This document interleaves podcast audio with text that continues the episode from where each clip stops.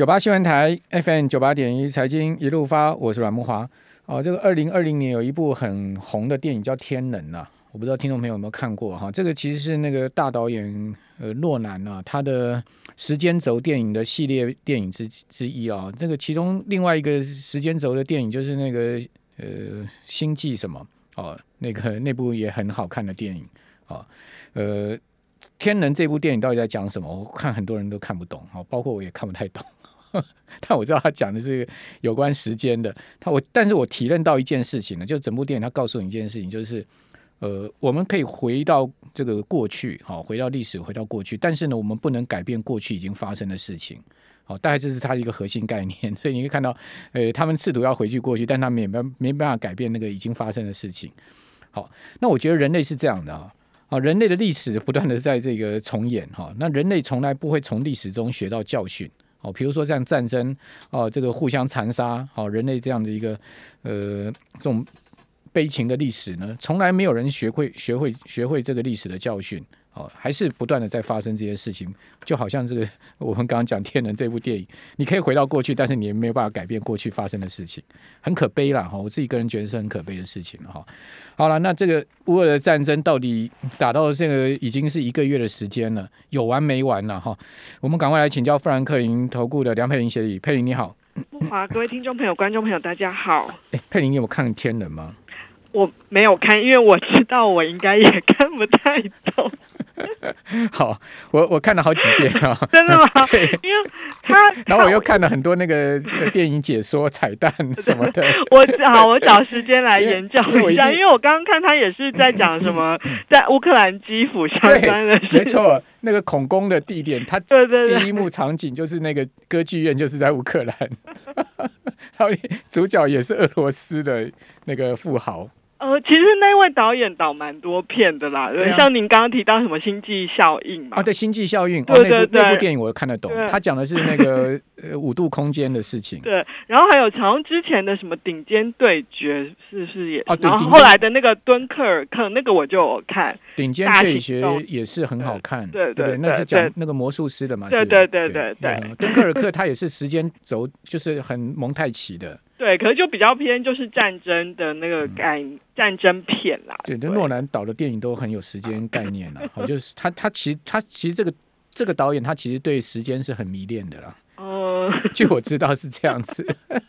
好了，我们今天不是谈这个，我们是谈那个最新的这个国际情势哈。那乌俄的冲突现在目前到底情况如何？那拜登要去北约，好，然后呢要去波兰，会不会加大制裁动作呢？好，呃，第一个当然其实就目前战事的。进展还是在持续哦。那这几天其实，在整个呃双方其实都还有在持续的一个协商当中。不过消息面并没有太多太明朗的一个状态。那主要还是在前几天，就是呃土耳其这部分有传出来说，他们希望达成的几个协议当中，其实有一些其实是可能比较难，就是比较难会去达成。那主要就是在可能最终会需要双方的领导人去会面啦。这当中当然其实就包括了，其实可能乌克兰他。宣布中立啦，然后不加入北约这些，然后去纳粹化啦，或者是取消俄语的线，这部分可能比较容易，但主要还是关于领土的部分，就是包括克里米亚地区跟顿巴斯地区未来的地位呃地位这部分，双方的看法其实还是有一点就是瞧不拢的地方，所以其实我觉得这部分可能协还是会情还是会持续延续在一个边打边谈的一个状态，那只是你可以看到就战事的。部分来看，的确，俄罗斯在这部分也是面临到蛮大的一个乌克兰这部分的一个抵抗的一个部分，所以我觉得现在的一个焦点，除了就是在战争，然后在外交的一个手段之外，其实当然慕华大哥提到了，就是今天呃，拜登要去。参加北约的一个峰会，那其实他这次其实主要的任务当然就是希望能够说服欧盟，就是能够去降低对于俄罗斯这部分的一个能源，尤其要把它纳入在制裁的一个范围。那因为之前其实最真的最大反对就是在德国嘛，那基本上我们觉得，嗯，虽然美国有可能会承诺德国就是提供透过美国的页岩，呃，就是它的一个液化天然气的部分来降低，就是对。于欧洲或者是德国经济的冲击，但基本上我们觉得还是有一点缓不济急啦，因为毕竟德国在整个我们看到全欧洲其实液化天然气接收站的部分的确是蛮多的，但是就德国来看，它是最不平均的一个国家，所以这部分对德国来看，我觉得短期。短线上要你说要他去制裁，的确还是有一点困难。那另外一方面，当然就是在于俄罗斯也提出了一个比较强硬的一个反制裁的一个动作，就是他要求你以后，就是他给大家一一个礼拜的时间，就是你要来跟我买天然气，你以后要用卢布付款。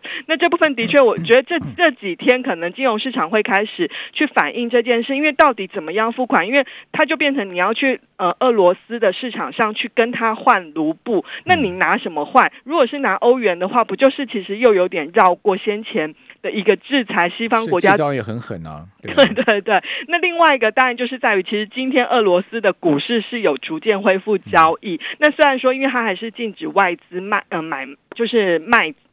放空，呃，卖出，所以这部分其实今天的股市，如果就股市来看的话，可能还是比较偏当地，尤其是可能国内的买盘，就是政府机构的买盘是比较多，所以今天的金融，呃，俄罗斯股市开开盘。以来大概还是呈现一个上涨，而且涨幅还蛮大。但我觉得，因为这并不是一个正常的一个情况啦，所以可能也只能当做一个参考。就整体来看的话，我觉得还是在于目前这个情势之下发展出来的，不论是通膨的议题，甚至在这几天我们看到联准会主席鲍尔还有很多的官员对于未来升息的步调看起来都更加的鹰派。这也是为什么我觉得在上个礼拜，全呃美国股市尤其是科技股那种猛爆性的一个反弹。之后，现在又正好面临到可能像 S M P 五百、史坦普百指数，可能就来到年线附近左右的一个压力。这部分这几天美国股市也开始出现一个比较观望或者是比较震荡的一个情况的原因。好，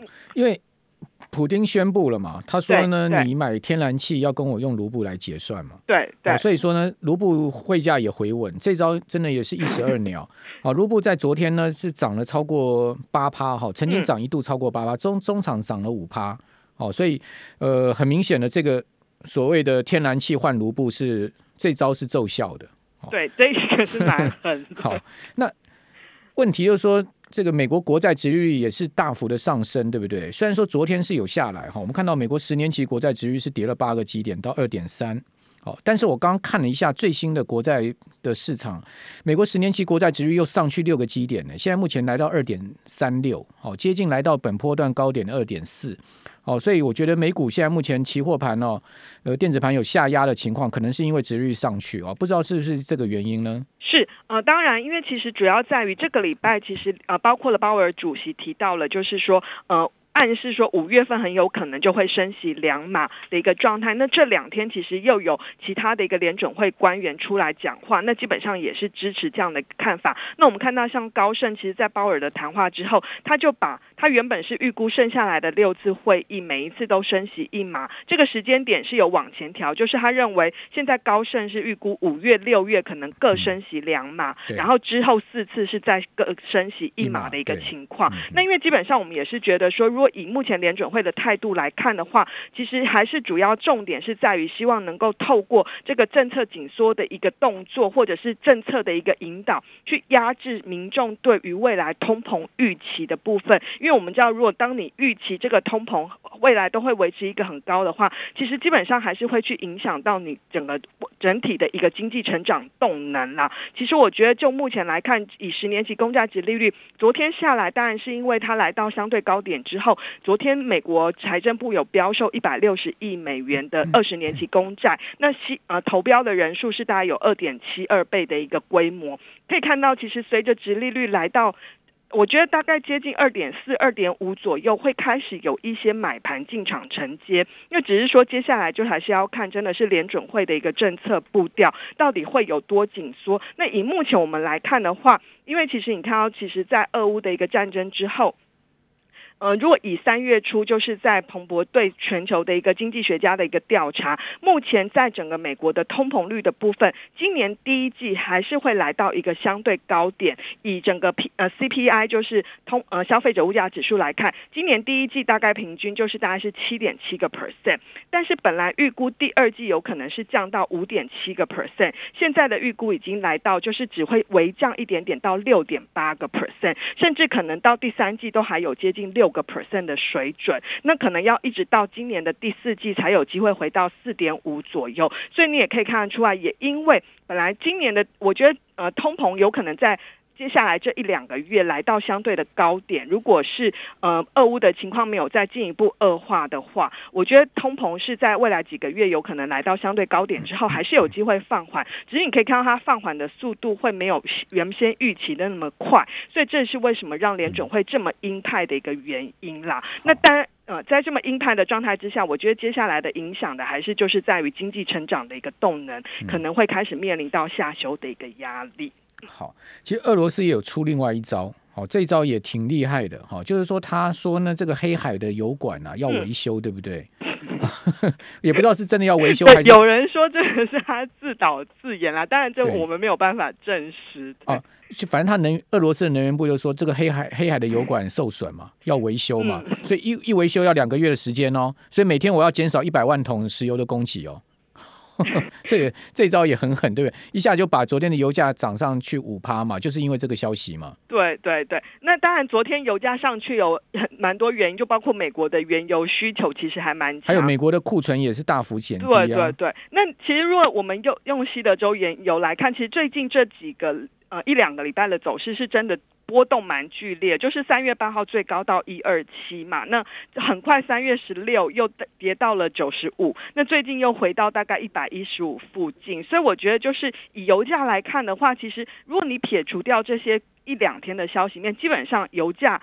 还是会维持在高档，即便真的俄乌很快的达成停火协议的话，以目前的供需状况，我们的预估油价可能还是会维持在可能至少在一百块附近，九十一百块附近一段蛮长的一段时间啊，至少在第二季。这样的话，这也是说明了为什么可能通膨一直是联准会现在最想要去达到的一个目标。你你们觉得乌俄能能达成协议吗？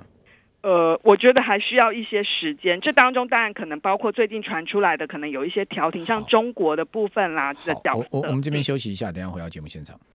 九八新闻台 FM 九八点一财经一路发，我是阮木华。好，其实外资这两天虽然没有开始这个没有持续在大卖了哈，因为先前真的是卖的非常多，卖超五千亿哈。那这两天呢，这个卖压减缓，哈，像今天小卖二十九亿嘛，哈，呃，但是呢，你会发现外资呢，它的买跟卖，哈，很明显的，它的布局方向，哈，它在买超的部分很多都是这个传产股，哈，或是说原物料相关的，比如说它今天买超第一名是中钢，好，买了一万七千张，另外买这个化工股的永光，好，买中信金、开发金、呃，华通、永永丰金、和硕金宝、中工。哦，还有远传，你可以发现、哦，它其实科技股占比不大，哦，就顶多就是低价的，像是这个华通啦，哦，还有这个代工的和硕啦，哦，金宝啦，哦，这些股票，但它卖的大部分都是这个科技股，像华邦电，它今天一卖卖了六万张，怪不得华邦电今天股价大跌哈，呃，同时卖南亚科也卖了七千多张，南亚科今天股价也是被它卖趴了哈，还有卖这个华航啊，哦，卖联电、长龙航，这个航空股当然是因为最近流年不利了。哦，这个台湾的航空业是平安没问题，哦，但是呢，大陆东方航空就是出现倒头灾嘛，哦，这个当然不是一个太好对航空业的的事情，好、再加上战争，啊、这个对航空也是有影响，好、另外这个最近海运股也是弱弱的，哈、今天呃航运股占大盘成交比重降到只有十趴啊，资金都退掉了嘛，所以你说海运股怎么涨？好，不管散装货柜都涨不动。好，今天外资还卖了九千多张长龙嘞。好，长荣股价又跌三块哈。好，所以这个你可以看到它卖超的标的哈，很明显就是呃记忆体哈。那今天大摩呃又重申说南亚科、华邦电哈是给它差于大盘的平等哈。这个摩根斯丹利说呢，个人电脑出货前景转差哦。好，他说呢，PC 的前景是转差哦，听清楚哦。然后他说，但大摩不见得一定对。哦，但是值得参考的是说呢，呃，消消费端是不是有问题哈？他说呢，这个会影响第二季的 PC d r n SSD 哈 No Flash 的需求。好，预期第二季内的第二季价格呢，只会季增五趴，利基型第一轮第二季价格呢，呃，或是甚至会季减零到五趴。，No Flash 第二季价格呢，跟第一季相较大致持平，所以它重申了哈，这个利基电、南亚科、旺宏、华邦电都是差于大盘的平等，劣于大盘的平等。好，那是不是真的是这样子呢？等一下我们可能问一下佩林，就是说在呃消费端的整个状况会不会受到战争的影响、通膨的影响？好，好，那我们今天要访问的是富兰克林投顾的梁佩玲协理。佩林，这乌俄战争下去哈，这样打下去，刚刚你刚刚讲说是当然还需要时间嘛，哈，这个中国调停，但问题是说真的中国能使上力吗？好，那今天北韩又射一颗洲际导弹，在那边到底搞什么呢？对不对？这个市场真的很乱。这个是全世界在搞大乱斗吗？是真的要搞第三次世界大战还是怎么样呢？北韩这颗 ICBM 打了一千多公里，而且它的高度是六千公里，这是真的是看起来它是有样的，嘿，它不是只是给你说吓吓你而已，它是真的可以射超过千公里的。对，所以其实你可以看到地缘政，就是当那一边已经很那个的时候，又会有其他的地方开始有一些纷扰出来，这真的会加剧市场的比较不安的一个情绪啦。那当然，其实以目前就是，我觉得还是在于就是现在的重中之重，当然还是在于就是战场的一个核心，就是乌俄乌的一个情况。希望这个战争，当然希望能够早日的结束，不然真的你可以看到那个真的是满目疮痍，然后还有民众当然是最大的一个受受害者。嘛，那这当中当然除了中国之外，其实也可以看到外电今天有报说，好像呃乌克兰总统希望美国能够暂缓把那个英超切尔西的老板暂缓去制裁他，他也有可能扮演，因为其实之前我们有跟大家提到过，虽然说俄罗斯内部目前看起来普丁的一个可能政呃政局还蛮稳，这但是其实他有一些富商，其实可能有一些。可以扮演一些协调的角色啦。那我觉得最终当然还是希望双方都需要双方都去各退一步，就是寻找一个妥协的空间，那避免就是在制裁或者是这部分伤害更大。那当然另外一个，我觉得还是要回到就是对全球经济的部分，的确是我们接下来比较担心的一块。但我们目前如果就现在大家可能从直利率曲线可能已经开始有。呃，落入到倒挂的风险这部分可能会有点担心，是不是接下来就是经济衰退，或者是停滞性通膨？目前我们这还不是我们预估的基本情境，因为其实之前也跟大家提到过，如果就殖利率曲线来看的话，现在因为长端的这一块利率很多都还是在联准会，长债的利率是联准会在购买的部分，就是这一块是他持有，所以其实在过去的一个大量的量化宽松的一个环境之下，是有一点去扭曲了长端的一个长债的一个。利率水准，所以其实像联准会主席鲍尔前几天也有提到说，他们比较不去看就是两年、十年甚至五年、三十年的部分，他们反而会去看比较短天期，可能六个月、十八个月，甚至有券商去做研究说，可能是拿。三个月跟十年的部分的一个利差，那现在如果就这些联准会观察的，或者是券商有去看，可能预测经济衰退比较准的这种利差的一个殖利率曲线的一个长短债利差的水准，大概都还有一百八到两百个基本点左右，所以基本上我们觉得还不至于就是要这么快去担心在经济衰退。但是呢，现在美国经济就是或者是全球经济进入到一个循环的一个末期，我觉得这应该是蛮确定的一个状况，就循。环末期的状态之下，你可以看到，就是在一个呃经济成长会放缓，然后通膨可能还是会维持在高档一段时间。那这样子的一个状态之下，除了呃木华大哥刚刚提到的，当然最直接的就是商品是最直接的一个，还是会。扮演一个多头主流之外，另外一个当然就是在升息环境当中，可能还是有一些金融股表现的空间。另外一个，我们就还是要提的，就是在一些比较防御性的类股，或许在台湾的股票市场当中比较少，但是像美国的部分，其实像一些公用事业啦，或者是基础建设部分，其实你可以看到像，像呃，俄乌战争开打以来，美国的史坦普五百大企业当中，就是十一大类股当中，除了能源股涨十五个 percent 以外，另外一个类股就是公用事事业，它也涨了快十个 percent。那其他的当然像是科技的部分表现大概就是五个 percent，然后最差的是民生消费是跌一一个 percent 左右，因为民生消费就是最直接的，如果它没有办法转嫁呃通膨跟成本给消费者的话，他就必须会面临到自己要承担这个获利损失这样子的一个，就是毛利率去萎缩这样的一个情况。所以我觉得在目前的一个经济环境之下，投资人的资产配置上，当然可能还是要做一些调整。一来就是要寻找是可以防御在整个景气循环变动之下，就是要增持在一些防御类股，就是像公用事业啦、基础建设这些。第二个就是你一定要去增持在一些抗通膨的题材。那第三个就是在呃抗通膨题材，当然就包括了像是能源啦、原物料，甚至在黄金。最近的金价虽然看起来有一点闷，但是你可以看到最近的一个开始有一些买盘有去呃黄金市场做一个呃追追黄金的一个状况。最主要就是在于说呃。大家认为，即便联准会去升息，但是你可以看到利率还是呃，即便联准会真的升到三趴，但是利呃通膨还是有五个 percent 的状态之下，其实实质利率都还是负值的情况。如果是这样子算的话，其实黄金它还是有一定的一个扮演它的一个抗通膨这样子的一个角色啦。所以这部分我觉得是投资人可以多加留意的方向。所以景气循环的末端，这是很可以确定的了哈。嗯、这个当然。不至于说今年就经济衰退，但是景气循环末端的话，后面我们当然都知道，后面就是经济下滑嘛。嗯，对。好，甚至经济下滑，经济下滑只有两种方式，一种是软着陆，一种是硬着陆嘛。这是联准会现在的最主要的难测题啦。所以，我们将来面临到经济下滑这件事情是肯定的。好，这个我我个人也非常同意刚刚佩林的的看法。当然，我们不要去谈说殖利率曲线倒挂不倒挂这个事情。嗯嗯嗯美国经济走了十几年的大多头了，它终究走到末端嘛。那走到末端，它总是要下滑。那它下滑到底是就像飞机 landing 一样，它是 hard landing 还是 soft landing 呢？你觉得呢？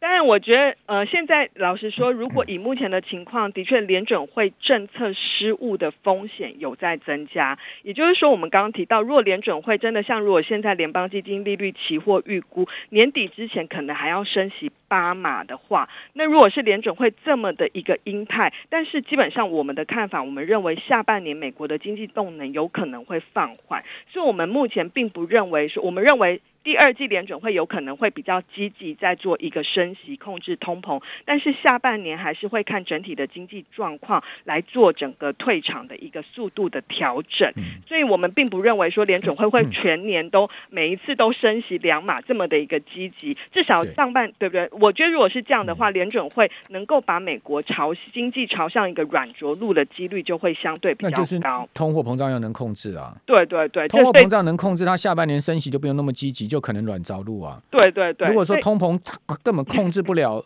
它下半年还要再继续升升到两趴的话，那可能就，就会对这个就会今年就见到两趴利率的话，可能就 hard landing 了。对。那所以说，其实呃，当然，其实那这当中当然有一个联准会不可控的啦，就是在于我们刚刚提到了俄乌的情势，尤其是油价这一块。就是如果真的对俄罗斯的能源制裁又进一步的扩大的话，我觉得这一块的风险就会相对比较高。所以在这样状况下，因为未来的风险是看得到的，哦，不见得一定发生，但是看得到的，对不对？对。所以你的建议就是说，我们现在资产配置上，我们就要。采取一个比较分散，而且要要这个防御性的，也要占很大一部分了。对对对，就不会像过去几年，可能我就是重压非常强，全部都是科技啦，或全部都是成长股嘛，对不对？对对，嗯。好，所以那防御性的，你就刚刚有讲到公用事业、公用事业、基础建设，对不对？对对。好，甚或黄金或是原物料这一块。对。好，所以我们听众朋友刚好听清楚，你就这一块，你你多少股票或者基金 ETF，你都要布布局一点。对不对？对。那另外呢，你当然还是可以买一些成长型的股票，前景好像辉达这些，你还是可以买哦。但是呢，你就不能全部压在这些股票上面了。对，今年的分散投资是很重要的一个功课啦。嗯，好啦，今年投资就像佩林讲的，很重要的这个功课就是我们今年分散，然后我们要我们要把风险也要放在这个跟利润是放在天平的两端了。对，要去年前年大家可以拼了命的去买股票，闷着头的赚钱，今年没办法了，对不对？好，非常谢谢富兰克林梁佩玲协理，谢谢。